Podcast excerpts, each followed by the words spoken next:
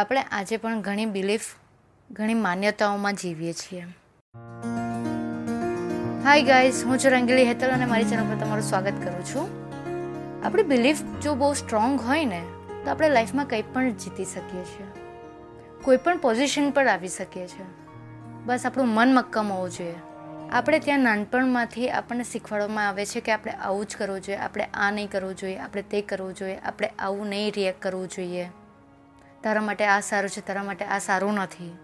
ને આપણને નાનપણથી અમુક બિલીફ આપવામાં આવે છે અને જેમ જેમ આપણે મોટા થઈએ છીએ આપણે એને જ સાચું માનીએ છીએ. પણ શું બધી જ બિલીફ સાચી છે તમારા મેન્ટલ ગ્રોથ માટે? ના, રાઈટ? ઘણી માન્યતાઓને આપણે મોટા થઈને તોડતા હોઈએ છીએ. આપણે ઘણી પ્રથા છે જે આપણે માનતા હતા કે આવું તો કરવું જોઈએ, આ તો કરવું જ પડે. મિત્રો, નાનપણથી આપણને જેવું શીખવવામાં આવે ને એ જ આપણે મોટા થઈને આપણું વ્યક્તિત્વ બને છે. ને બહુ રેર કેસમાં અમુક એવા જે મહાન લોકો નીકળી જાય છે જે બિલીફને તોડીને કંઈક પોતાની લાઈફમાં અલગ કરતા હોઈએ છીએ. કારણ કે માન્યતાઓને તોડવી, એ બિલીફને તોડવી એટલે બહુ મોટો ચેલેન્જ છે આપણે ત્યાં. જરૂરી નથી કે એ બધી જ માન્યતાઓ આપણે પાળવી જોઈએ. જેમ કે એક ટાઈમે આપણે ત્યાં બાળ લગ્ન હતા કે ભાઈ નાનપણમાં કરી લે તો જ, નહીં તો મોટા થઈને થાય નહીં, એવી બિલીફ હતી.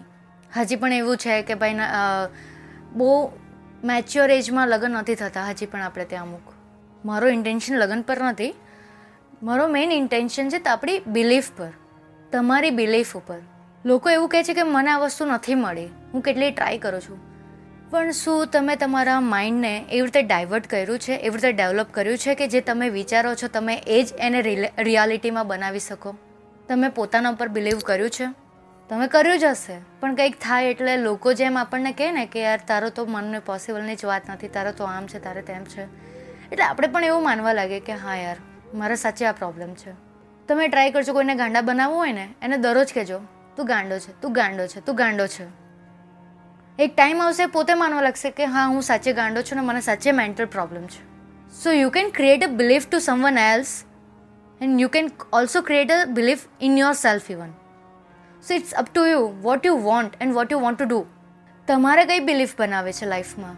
સારી બિલીફ બનાવી છે કે ખરાબ બિલીફ? તમે જેવું બિલીવ કરશો ને એવી તમારી માન્યતાને મેન્ટાલિટી બનશે. મારું એક જ આ વાતને કે આ ટૉપિકની ઉપર વાત કરવાનું ઇન્ટેન્શન છે એ એ જ છે કે આપણે આપણી બિલીફ બદલવી જોઈએ, પોતાના ઉપર બિલીવ કરતાં શીખવું જોઈએ. તમારે જે કરવું છે ને એની એના વિશે ડ્રીમ કરવું જોઈએ, એના ઉપર વિચારવું જોઈએ અને એની ઉપર કેવી રીતે તમે એને આગળ વધી શકો છો.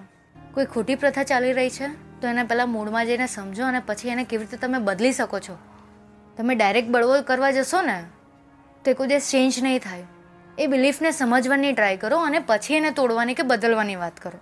સેમ વે પોતાના ઉપર આ વસ્તુ ઇમ્પ્લિમેન્ટ કરો. પહેલાં પોતાને સમજવાની ટ્રાય કરો.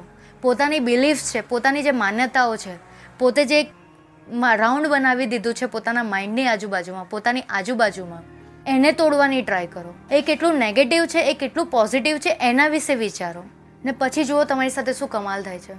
Thank you friends. પાછા મળીશું કોઈક નવા જ ટોપિક સાથે અને કોઈક નવી જ બિલીફ સાથે. ત્યાં સુધી તમારું ધ્યાન રાખજો. Thank you friends.